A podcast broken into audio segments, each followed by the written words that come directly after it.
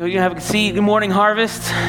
If you're visiting with us this morning, my name is Andrew Watkins. I have the privilege of serving here at Harvest Annapolis as an associate pastor. And whether you are one of the few joining us in person this morning, or uh, as I'm assuming you're on vacation tuning in online, uh, we are so glad that you're uh, spending part of your Sunday morning with us. Uh, we're just really glad. We want to want to serve you well, and we want to pray for you. Uh, so uh, we are just, again, so glad that you're with us this morning. But let's go ahead and get into God's Word together this morning. So if you would, go ahead and grab your Bibles, your smartphones, your tablets, or whatever it is that you typically use to get your eyes on God's Word. And I invite you to meet me this morning in 1 Samuel chapter 18. We're to be in 1 Samuel 18 and 19 this morning as we continue our Heart of the Matter sermon series going through the book of 1 Samuel. Even if you don't have a, a copy of God's Word with you, I would still really encourage you and invite you and challenge you to follow along with us. Uh, there's a couple ways you could do that. If you are here this morning and you would prefer a paper Bible, uh, we've got some on the table in the back, and we would love for you to just take that uh, and keep it as our gift to you. Or if you're at home and you don't have one, you can just pull out a phone right now, something that you're not watching this on, and Google 1 Samuel 18 and 19 ESV, and it'll pop right up for you because technology is awesome. Uh, but 1 Samuel 18 and 19 this morning, and as you're turning there, I just want to take a minute and say how thankful that I am for Bryce and Amy. Uh, unless you preach, you don't know this, but it is uh, the worship that happens before you preach does a lot in your own heart to prepare you to preach. And uh, I can't think of anyone that has, uh, in his time, been able to, and I'm not looking at him right now because I'm going to cry if I do, but uh, has been able to prepare my heart to preach, then it has been, a, then been Bryce Wright. And it's been a privilege to get to serve alongside him the last year. And uh, we love you guys, Veronica and I do, and you know that, that Silas and Nathan do as well. I don't think that's without question, uh, but we're thankful for you guys. And so uh, I would really challenge all of you, again, 6 to 8 p.m. tonight, come back here and let's send off Bryce and Amy well. Even if you're on vacation at Ocean City, I promise there won't be traffic coming this direction. Uh, so get in your car and let's, let's send them off well. But 1 Samuel 18 and 19 this morning, and as you're turning there, let's pray for our time together in God's Word this morning. Uh, Father, we, uh, we love you and we need you. And as we just sang, uh, you're all that we need. Father, we, we ask now as we turn to your word that you would meet us in a powerful way. Even the few of us that are gathered this morning, uh, again, we need you.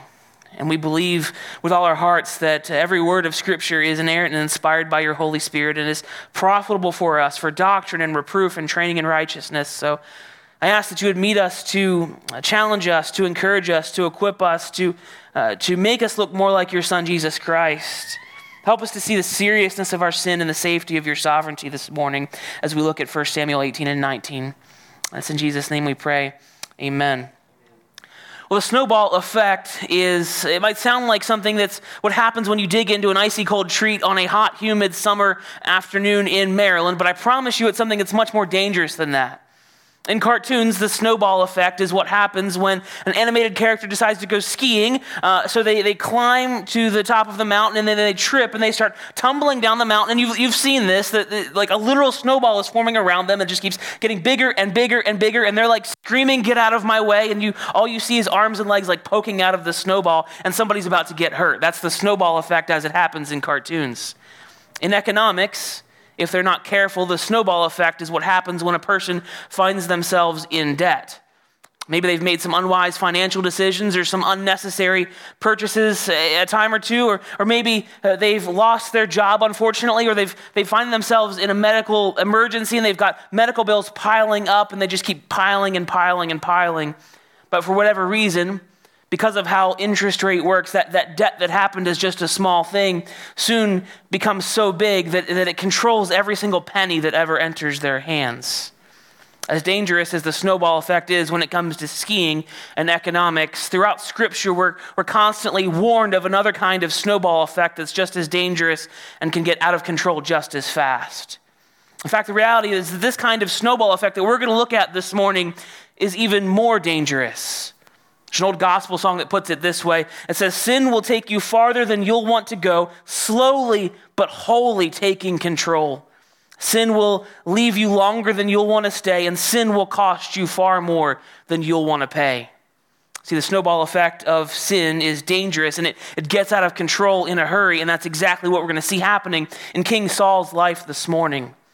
Over the last couple of weeks in 1 Samuel, David's really come on the scene, and we've really been focusing on him. Uh, and we've, we've seen Samuel anoint him as king. We've seen uh, David's famous encounter with Goliath. We've seen his friendship with, with Jonathan. But let's not forget where we left our focus of Saul back in chapter 15. Remember, King Me had shown up in Saul's life, and, and because Saul had rejected God's authority over his life, God had rejected him as the king of Israel. And so, to use our, our cartoon skiing illustration, we could say that, that Saul had climbed the mountain. He was at the pinnacle. And at that very moment, when he decided, you know what, God's word has no authority over my life, we could say that's when he tripped. And that's when he decided to, to, to tumble down the mountain. And now, from the rest of the book through 1 Samuel, all the way to chapter 31, until Saul's death, we're going to constantly see the snowball effect of his sin piling up and piling up and piling up. So here's our big idea this morning, our, our one sentence overarching theme of the passage that'll tie it together for us. Our, our big idea this morning is this a heart left unchecked does catastrophic damage, but a heart submitted to the Lord rests in his care. Again, a heart left unchecked does catastrophic damage, but a heart submitted to the Lord rests in his care. Right? Our sermon series is the heart of the matter. We're talking about hearts, and we're going to see two hearts going in two separate directions this morning. See, this passage warns us not only about the dangers of our own sin in our own lives, but it also shows us where to turn when we're experiencing the, the catastrophic effects of, of someone else's sin on our lives. So, if you're ready, let's go ahead and jump in this morning. Here's the first reality that God's word has for us this morning. Reality number one is this the snowball of my sin begins in my heart. The snowball of my sin begins in my heart. If you have your Bible open to 1 Samuel 18, look with me at verses 6 through 9. Here's what it says in 1 Samuel 18, 6 through 9. As they were coming home, when David returned from striking down the Philistine, that's Goliath, the women came out of all the cities of Israel, singing and dancing to meet King Saul with tambourines and songs of joy and with musical instruments. And the women sang to one another as they celebrated Saul has struck down his thousands, but David his ten thousands. And Saul was very angry, and the saying displeased him. He said, They have ascribed to David ten thousands, and to me they've ascribed thousands. What more can he have but the kingdom? And Saul eyed David from that day on. Just to set the scene for us right before this in chapter 17, since we've been skipping around a little bit, is, is the, the, the encounter of David with Goliath. And contrary to what we might remember from those Sunday school flannel graphs that we grew up with, uh, this encounter between David and Goliath was just not them by themselves out in the middle of the field, and then you know what happened. This was really the, the entire Israelite army and the Philistine army facing off on a standoff on the brink of war. This was a crisis moment of national security for, for God's people. And God was with David. And David killed Goliath, and the Israelites beat the Philistines, and now they're, they're returning back to their lands to ticker tape parades. I'm sure we've all seen the pictures in our history books of, of the celebrations that took place in New York City on Victory over Japan Day in 1945 when the Japanese surrendered in World War II. Like we've seen those classic black and white pictures of Times Square packed with people and people rejoicing and confetti flying. That's where the, the famous picture of the sailor kissing the nurse came from. Like we know what we're talking about here. So, so, so picture that. Because that's, that's, the, that's the environment that they're coming back to here. That's what's going on here. And on top of all of that, a, a new summer songs hit the radio to celebrate Israel's victory. Everyone knew all the songs, and, and all the women were singing this song and, and blasting it from the loudspeakers as Saul, Saul rolled back into town, and, and he did not like what he heard. The song blasting from the radios was Saul has struck down his thousands, but David his ten thousands. Saul has struck down his thousands, but David his ten thousands. Over and over and over again. And no, Saul did not like it. I mean, why would he? Like, he was supposed to be the natural hero. He's the king. He's supposed to be the hero here. So, no, he wasn't a big fan of the new number one hit. In fact, he hated it. It says that Saul, it says that Saul was very angry, and this saying displeased him. Let's just pause and back up for a second here. See, Saul's not the only one that's in the wrong here. There's a deeper problem that's happening in this text that, that we need some context on to understand. See, what the women were doing here and singing this song was customary in their culture, but, but they've, they've, they've done this before. We've seen it throughout Scripture, but now what they're doing is they're doing the right thing in the wrong way. They're misplacing their praise. See, all throughout the Old Testament, whenever God's people experienced a great victory, what they would do is they would, they would take that experience of victory and turn it into these short little songs that they would use to commemorate and worship God for what he has done. For instance, in Exodus 15, after God had led his people across the, dry, the Red Sea on dry land, uh, Miriam, Moses' sister, led the people in singing, Sing to the Lord, for he has triumphed gloriously. The horse and the rider he has thrown into the sea. Then in Judges 5, after another victory, Deborah led the women in, another song, and here's part of what it said. She said, Hear, O kings, give ear, O princes, to the Lord I will sing. I will make melody to the Lord, the God of Israel. But now in 1 Samuel 18, the people are singing again after an awesome victory that the Lord had given them. This was an awesome thing that happened when David killed Goliath. But instead of singing, Look what God has done, what the people are now singing is, Look what Saul and David can do. See, they've misplaced their praise. So let's let that be a caution to us. See, when you, when you start disproportionately focusing on the people that God uses in your life, let me say that again. When you, when you start disproportionately focusing on the people that God uses in your life, you're running the risk of taking your eyes off of God. Saul said something like that too. In 1 Corinthians, Paul was writing to a church that was divided in part because they were starting to, to, to, create these fan clubs for their first century celebrity Christians of the day. And here's what Paul said in 1 Corinthians 3, verses 4 through 7. He says, When one says, I follow Paul, and another, I follow Apollos, are you not being merely human? What then is Apollos? What is Paul? Servants through whom you believed, as the Lord assigned to each. I planted, Apollos watered, but it is God who gave the growth. So neither he who plants nor he who waters is anything, but only God who gives the growth. See, it's God who gives the growth and gives the victory and deserves the glory, not people. See, Paul understood something that Saul didn't. He understood that all leaders are first and foremost servants of the living God and stewards of his work. And it doesn't matter who gets the credit as long as God gets the glory. And that's why when Saul rolled back into town in this victory parade and he heard everyone singing, Saul has struck down his thousands, but David his ten thousands, he, he felt that little twinge in his heart. You ever feel that little twinge? It's called pride. It's caused by you not getting what you think you deserve or by someone else getting what you think should be yours exclusively. In other words, it's caused by, by, by the, the emotion of, like, I want that. I've got to have that. I need that now or the emotion of, you know what, that's mine and they can't have it. I'm not sharing. And it's opening us up to all kinds of anger and bitterness and jealousy and anxiety, and we see all of that happening in Saul. Again, it tells us he was angry, tells us he started worrying about losing control of his kingdom. And it says Saul eyed David from that day on. Like he couldn't get him out of his mind and just think all of this is internal so far. All of this in Saul's life is happening right, right in here. It hasn't even shown up in his behavior yet. At the end of the day, Saul couldn't control what song the people were singing in their own hearts. But he, when he felt that twinge in his own heart, in the form of pride, he should have stopped it right then and there. He should have taken the advice of the Puritan preacher John Owen, who said, Be killing sin, or sin will be killing you. This was the moment of decision in, in Saul's life. This was the moment he should have gotten low before the Lord and humbled himself and said, God, help me remember that I am nothing but your servant. Don't let the seeds of pride take root in my heart because I'm, I'm feeling it right now. And I know the reality that if I don't, if I don't root this out at the cause, uh, this is not going to go so well for me. It's going to take me places that I have no business going. So, God, help me. But he didn't do that. And the snowball of his sin started in his heart. Friends, don't leave your heart unchecked keep a close watch on it because the heart is deceitful above all things and desperately wicked.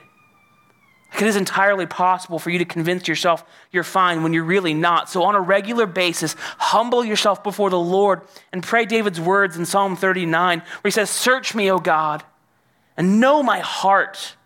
Not my actions, know my heart. Try me and know my thoughts, and see if there be any grievous or wicked or horrible, sinful way in me, and then lead me in the way everlasting. And if you do that genuinely and humbly, God will meet you there and help you root things out before they ever get out of control. But the snowball of sin had already started in Saul's heart. So, so hold on because it's about to get way worse. It's about to uh, start affecting his behavior. So the next reality that we see in this passage is number two this morning the snowball of my sin shows in my behavior. The snowball of my sin shows in my behavior. Let's just be honest for a second here. I mean, for the most part, we're really good at hiding what's going on in our hearts, are we not? Like, we're, we're experts at putting on a good front in public so that nobody ever knows how, how messed up we are. We're, we're, we've mastered the art of giving service level answers to the people around us so they never really get too close to us. But the thing about the snowball of our sin is that even if you can manage to, to hold it together for an hour and a half on a Sunday morning and satisfy the answers of the people that are closest to you, the reality is that it will show up in your heart and in your life and do catastrophic damage eventually. It might only come out at home where you think that, that nobody will ever know, nobody will ever see it, nobody will find out about this, or it might come out at work where, where you're like, everybody does this. It's really not that big of a deal. But eventually, a heart left unchecked will do catastrophic damage. Saul was no different. So far, everything we've seen him, with him this morning has been internal, but that's about to change. So the snowball of sin was taking effect in, in Saul's behavior, and that's what we're really going to see through the rest of chapter 19. And so instead of reading it all at once, we're going we're to break this down this morning and identify some of the things that can happen when the snowball of sin starts to get out of control. Just to be clear, this is not an exhaustive list of the ways that sin can show up in your life, but it is how it showed up in Saul's life. So let's take a look. When my sin snowballs, first, I lash out at others. I lash out at others. Look at verses 10 and 11 of chapter 18.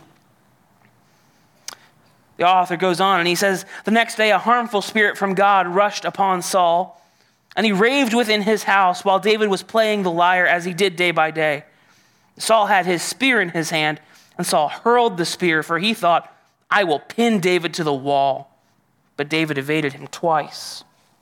You know, probably one of the biggest questions that we could have from this entire passage is, is what does it mean when it says that a harmful spirit from God rushed, rushed upon Saul? The bottom line is we don't know exactly what that meant, but we can build some, some theological guardrails for us to kind of guide us and, and help us understand Saul's frame of, of mind. So, so here are those theological guardrails. On one side of the road, as James 1.13 tells us, uh, that God is not the author of evil. God himself does not tempt anyone or, or force them to sin. Then on the other side of the road, the other, the other guardrail is that all throughout Scripture, we are told that we alone are accountable for every single one of our thoughts and actions and words. And so within those guardrails, whether it was God hardening Saul's heart like he hardened Pharaoh's heart in Exodus, or, or whether it was God allowing Satan to, uh, to attack uh, Saul in a unique way like he did with Job, or if it was a form of God's discipline on Saul, like he, he had for his continued disobedience, like he had done to Nebuchadnezzar, what we have to be really clear on here is that Saul alone is responsible for the snowball of his sin. That Saul alone is responsible for his actions. So apparently, it had only been a, a day or two since uh, when this happened that he'd been home, but, but I can imagine Saul having that song stuck in his head. Imagine him sitting on the throne and having that song show up in his mind. Saul has killed his thousands, David his ten thousands, and it's making him mad. He's clearly already not in a great, uh, a great state of mind here because, as one commentator points out, the king of Israel here is sitting in the most secure house in Israel, and he's armed for war. He's sitting there locked and loaded with no threat in sight. That should tell us something is off here in Saul's heart. He's dwelling on that song and stewing on it, and it's, it's eating him alive, and he's just getting madder and madder and madder. And then, and then maybe one of the servants walked into the throne room and happened to be whistling that tune, and it set Saul off, and Saul just lost it in a moment of rage and threw the spear right at David. And this happened twice. Now, listen, I'm kind of reading between the lines here, and I'm using my sanctified imagination to fill in some of the blanks, but I, I really want to imagine the, the immediate aftermath of this happening of when Saul lashed out in anger. I just want to really imagine it as a moment of complete and total sobriety for him. I want to imagine it as one of those moments where he did what he did, and then, and then in the pit of his stomach, right after he did it, he knew that he was wrong, and he felt the guilt and the shame and even the embarrassment to his core. I, I want to imagine it was, it was a moment where he did it, and then he snapped out of it and was like, what, what did I just do here? Ever have one of those moments? Ever lash out at someone that you love and immediately you knew that you had done some catastrophic damage? All because you'd left your heart unchecked and the snowball of sin had started, even though the other person, whether it was your spouse or your child or your parents or, or whoever closest to you that, that you lashed out, at, had no idea that your heart was a ticking time bomb. That's what happened to Saul. See, we tend to picture Saul and, and David as enemies, as, as political rivals, and sure, they became that eventually, but let's just not forget that, that back in chapter 16, we're told that, that, that Saul loved David. He trusted him, he cared for him, he, he brought him into his inner circle and gave him all the benefits that came along with that. But sin will take you farther than you'll want to go slowly but wholly taking control. In other words, it'll leave you hurting the people that are closest to you, all because you left your heart unchecked. Listen, if you want the primary application of this passage for our lives, I'll just give it to us right now because honestly, it's going to be the same thing over and over and again, over again through this, this passage. See, the primary application here is not uh, don't be proud or don't lash out at the people around you or don't do any of the things that we're about to see Saul do. Yes, those are important applications, and no, you shouldn't do them, but I don't think we need a whole sermon on uh, uh, you probably shouldn't kill somebody. I, I think we're pretty clear on that. So, if you want the primary application of the passage for our lives, here it is. When the Holy Spirit sets off the alarm bells in your life that the snowball of sin has started and it's headed down a hill in a hurry, stop everything you're doing Get your heart in a posture of repentance and humble yourself before God and everyone around you, no matter how humiliating you might think that's going to be. But do it before things go too far. As Hebrews says today, if you hear his voice, do not harden your heart. Run to Jesus. And if you, if you do that, you will find grace abundant and overflowing at the foot of the cross because of what he has done for you. That's the good news of the gospel. Even if you're here this morning and you are a Christian, the good news of the gospel is that, that, that the foot of the cross is still your source of daily grace. You must run to it. And if you're here this morning and you don't know what the gospel is, I want you to know that, that Jesus loves you. And 2,000 years ago, he came from heaven to live the perfect, sinless life that you and I could never live, and then die as our substitutionary sacrifice for the imperfect, sinful lives that we live. And he rose from the dead three days later, so that no matter who you are or what you've done, if you will humble yourself before him and, and turn from your sins and place your trust in him for salvation, he will save you today. That's the good news of the gospel. And if you're here this morning and you've never done that, do it today. I'd love to talk with you after the service about what the gospel would look like in your life. But no matter how long you've walked with Jesus, stop the snowball of sin dead in its tracks. Because, first, when my sin snowballs, I lash out at others. And second, when my sin snowballs, I isolate from godly friends. I isolate from godly friends. Look back with me at verses 12 through 16. I promise we'll move a little faster from here on out, but look at 12 through 16. It says Saul was afraid of David because the Lord was with him, but had departed from Saul. So Saul removed him from his presence and made him a commander of a thousand. And he went out and came in before the people, and David had success in all his undertakings, for the Lord was with him. And when Saul saw that he had great success, he stood in fearful awe of him.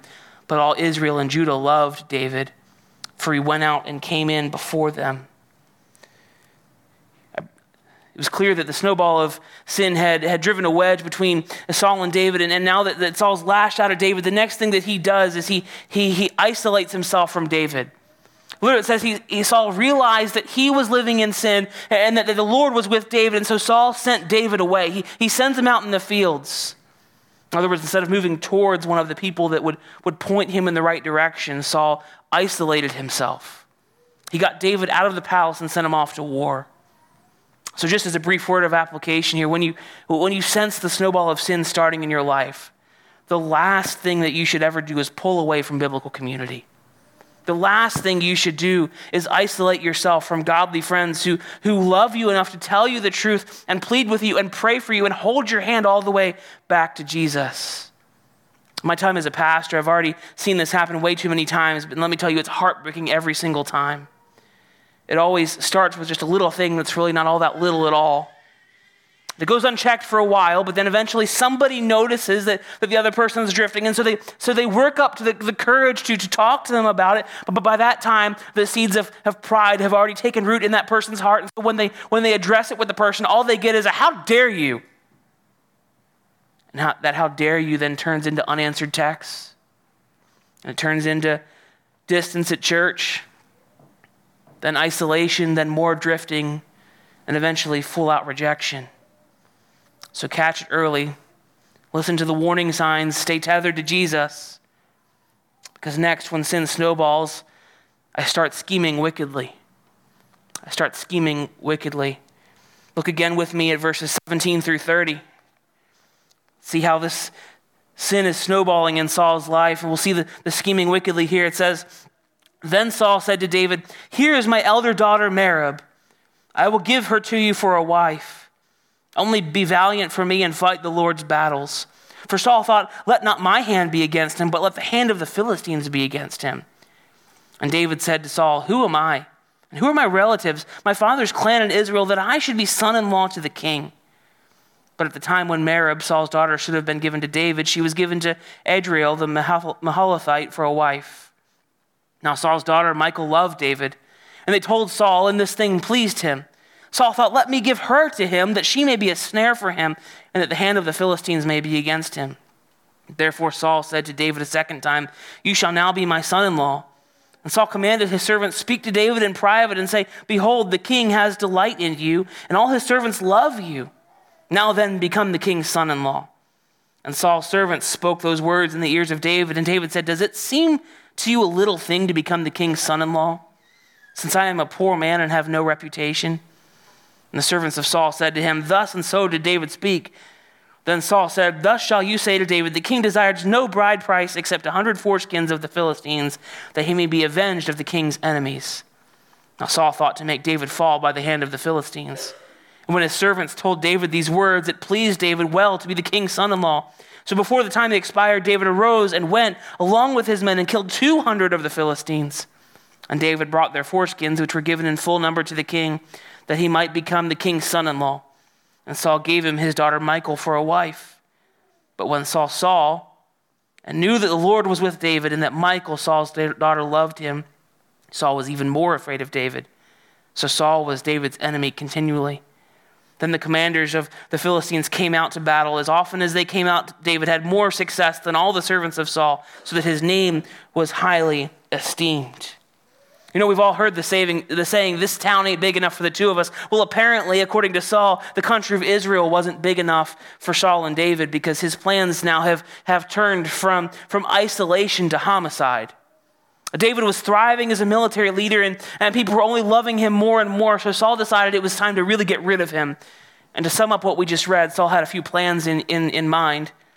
Really, the bottom line of his evil plan here was to keep David constantly at war so that eventually the law of averages would take over. And, and you know what? He's just going to get killed in combat, and I'm, I'm innocent here. I didn't, I didn't do this. In order to do that, he figured that he would do this. He, he offers to David the hand of his daughter Merab in marriage under one condition that he even couches in spiritual language. He says, Just go out there, keep fighting the Lord's battles, David. Just have at it. Keep go fighting for the Lord. Unfortunately for Saul, David turned him down, but then Saul got another shot at it because apparently Saul's other daughter, Michal, is in love with David. And I can just see Saul as the evil, like Disney villain, like rubbing his hands together with this like evil grin on his face, and, and he sees his plan coming together. He's still going to try to get David killed on the battlefield, but even if that doesn't work, verse 21 tells us that Saul was hoping that Michal would be a snare or a trap to David. See, Saul knew what we'll find out in chapter 19 uh, that, that, that Michal had a thing for idols. She wasn't walking with the Lord. And so, in Saul's mind, even if he can't manage to get David killed on the battlefield, what's going through Saul's mind is you know what? I know what'll trip him up. I'll get that man who has the hand of the Lord on that, that man after God's own heart. I'll get him to marry my idolatrous daughter. That, that should do him in. That'll, that'll trip him up. That'll solve my whole problem here. But it doesn't. And the hand of the Lord was on David, and he was more than successful on the battlefield. And he marries Michal. And, and in verse 30, it says that David had more success than all the servants of Saul, so that he was highly esteemed. Listen, again, I think I, I hope we all know that it's more than a red flag when you find yourself scheming someone's death, trying to have them actively killed. So let's, let's bring this a little bit closer to home. You ever find yourself scheming about somebody's downfall?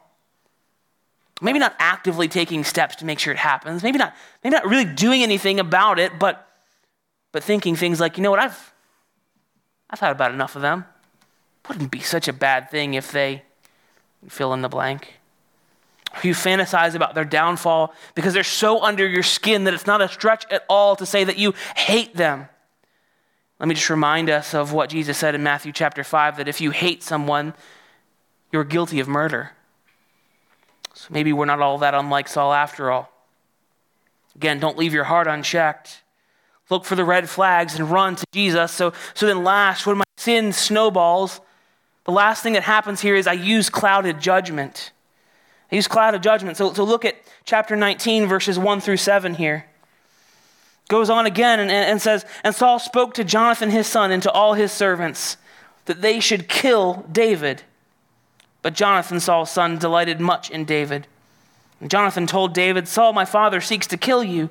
Therefore, be on your guard in the morning. Stay in a secret place and hide yourself. And I will go out and stand beside my father in the field where you are, and I will speak to my father about you. And if I learn anything, I will tell you. And Jonathan spoke well of David to his fa- Saul his father, and said to him, Let not the king sin against his servant David, because he has not sinned against you and because his deeds have brought good to you. For he took his life in his hand and he struck down the Philistine, and the Lord worked a great salvation for all Israel. You saw it and rejoiced. Why then will you sin against innocent blood by killing David without cause? And Saul listened to the voice of Jonathan. And Saul swore, As the Lord lives, he shall not be put to death. And Jonathan called David, and, and Jonathan reported to him all these things. And Jonathan brought David to Saul, and he was in his presence as before. So basically, what happens here is that since Saul kept failing at killing David, he asked for help. He, he tries to enlist some other people to help kill him. And that's when Jonathan steps in to try to talk some sense into Saul. He, he steps in to, to help him think clearly about the reality of what's been going on, on here. And he, he basically tells him two things. He, he basically says, Saul, number one, David has done nothing to you. And number two, not only has he done nothing to you, he's actually done everything for you. Like he's done nothing but serve you faithfully, and you're out to kill this guy. And at least for the moment, Saul starts thinking clearly. He says he won't kill David, but again, this is why we can't isolate ourselves from godly friends.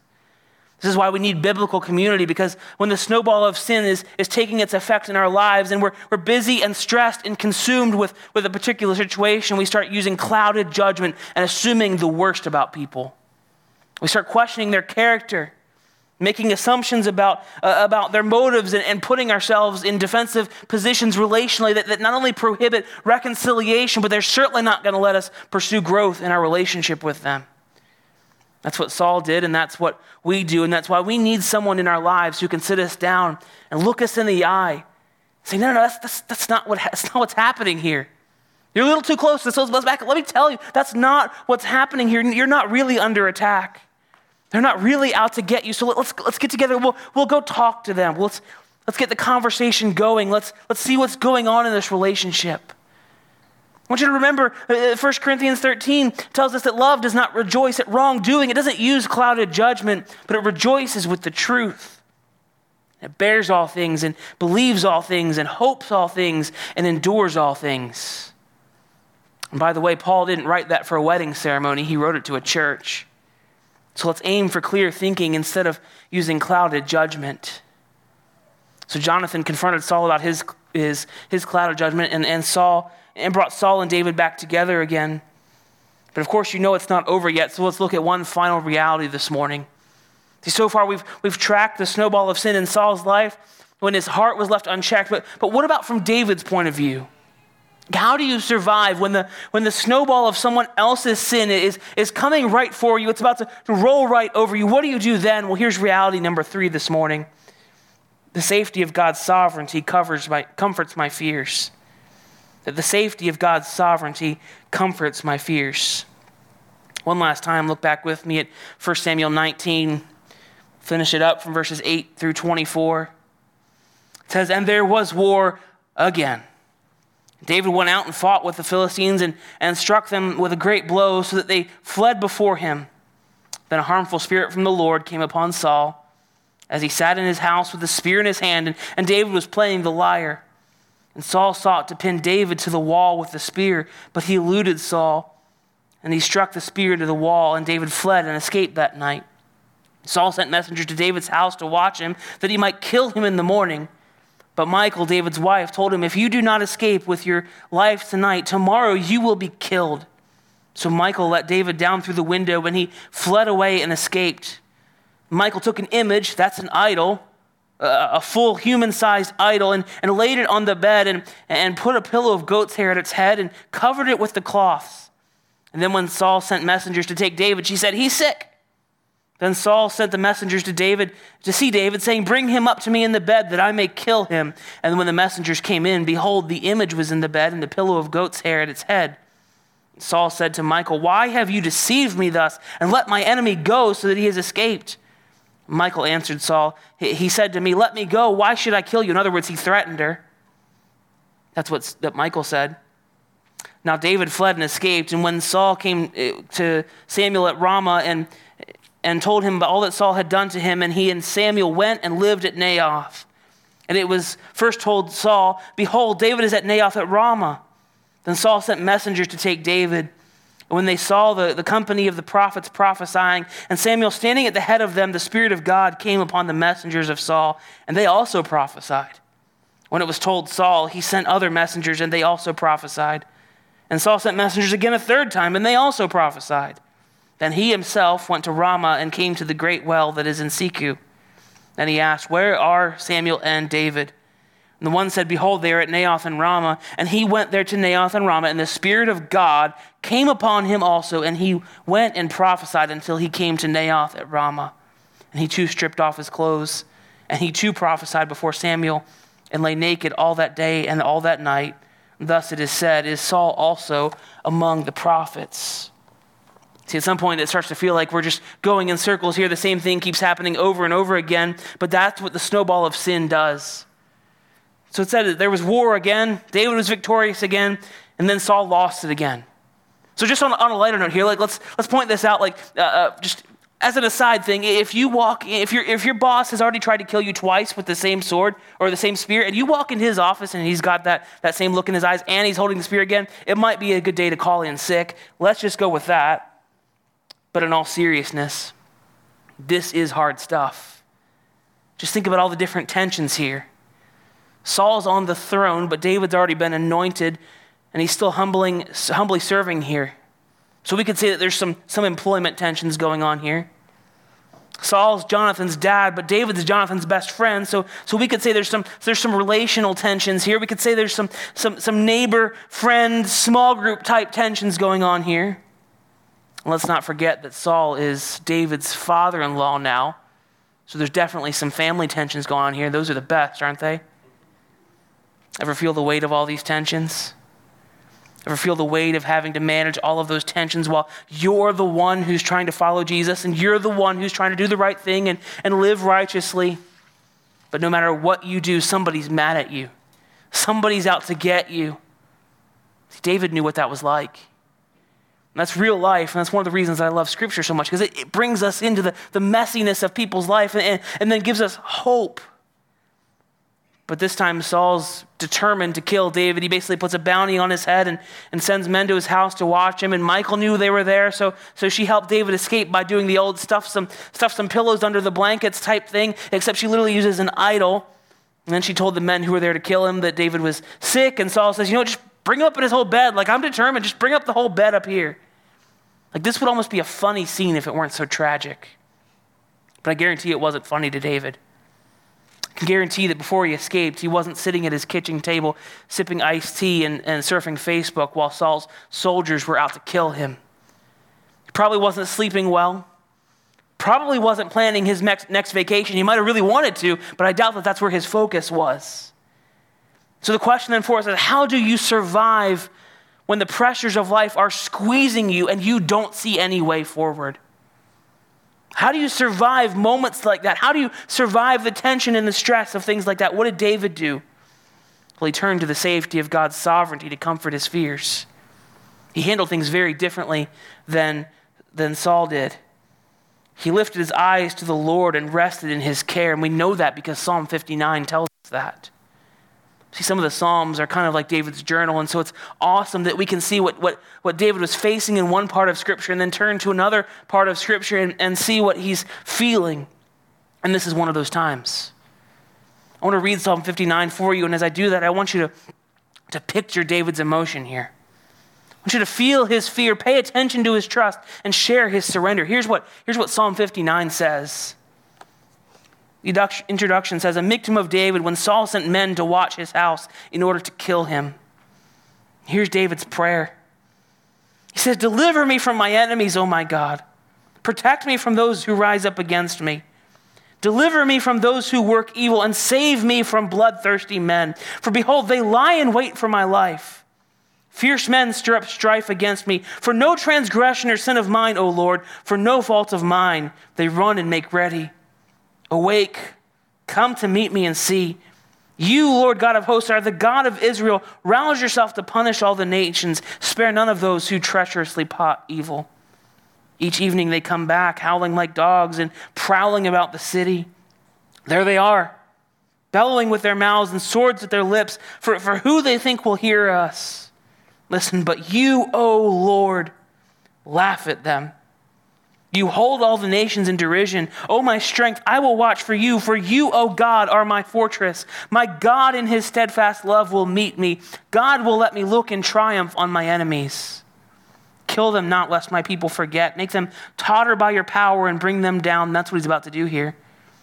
Our Lord, our shield for the sin of our mouths, but the word of their lips. Let them not let them be trapped in their pride. For the cursing and lies they utter, consume them in wrath, consume them till they are no more, that they may know that God rules over Jacob to the ends of the earth. Each evening they come back, howling like dogs and prowling about the city. They wander about for food and growl if they do not get their fill. But, but I will sing of your strength. I will sing aloud of your steadfast love in the morning. For you have been to me a fortress and a refuge in the day of my distress. O my strength, I will sing praises to you, for you, O God, are my fortress, the God who shows me steadfast love. We're not going to break that down this morning, but I, did you see what David did there in the middle of his fears? He turned to the safety of God's sovereignty to comfort his fears. He looked vertically. He lifted his eyes. He, he pleaded passionately. He cried out to the Lord. He requested specifically. He told exactly, he told God exactly what was going on in his life. He was extremely specific for him there. And he thought theologically. He remembered who God is and what he's done. He remembered God's faithfulness. And all of that led him to hope continually in the Lord and to worship boldly. And that's what some of us need this morning. If you're here this morning and you're feeling what David felt and your fears are overwhelming, you pray Psalm 59. Make it your own. Make it your declaration to God and your reminder to yourself that, that no matter what happens, you will rest in the safety of God's sovereignty to comfort your fears. David did, and the Lord was with him. I've seen that phrase over and over again. I would challenge you to go back this afternoon, read it again, and keep underlining and highlighting how many times we see the phrase, and the Lord was with him because he was. And the Lord will always be with his people when their hearts are fully submitted to him. So, to wrap up the chapter, David fled and ran to Ramah to see, to see Samuel. And of course, Saul, Saul chased him. And then what happens next is awesome. Saul sent soldiers to, to go get David. And, and when they got to Ramah, the Spirit of God just took over and turned Saul's warriors into God's worshipers. So he tried again, and the same thing happened. He tried again, and the same thing happened. And then he tried a third time. Same thing happened. So Saul, Saul said, You know, if you got to do something right, you got to do it yourself. And so he went to do it himself. And God put him on his face because, as Proverbs 21 1 says, the heart of the king is like a stream of water in the hand of the Lord. And he turns it whichever way he wants.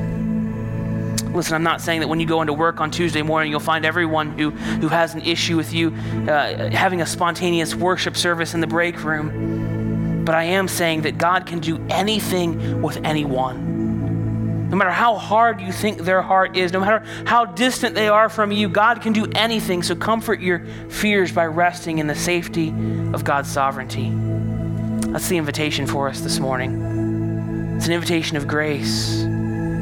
Whether you're caught in the snowball of your own sin this morning or you're, you're staring down the snowball of someone else's sin that's, that's headed straight for you, the answer is the same run to Jesus.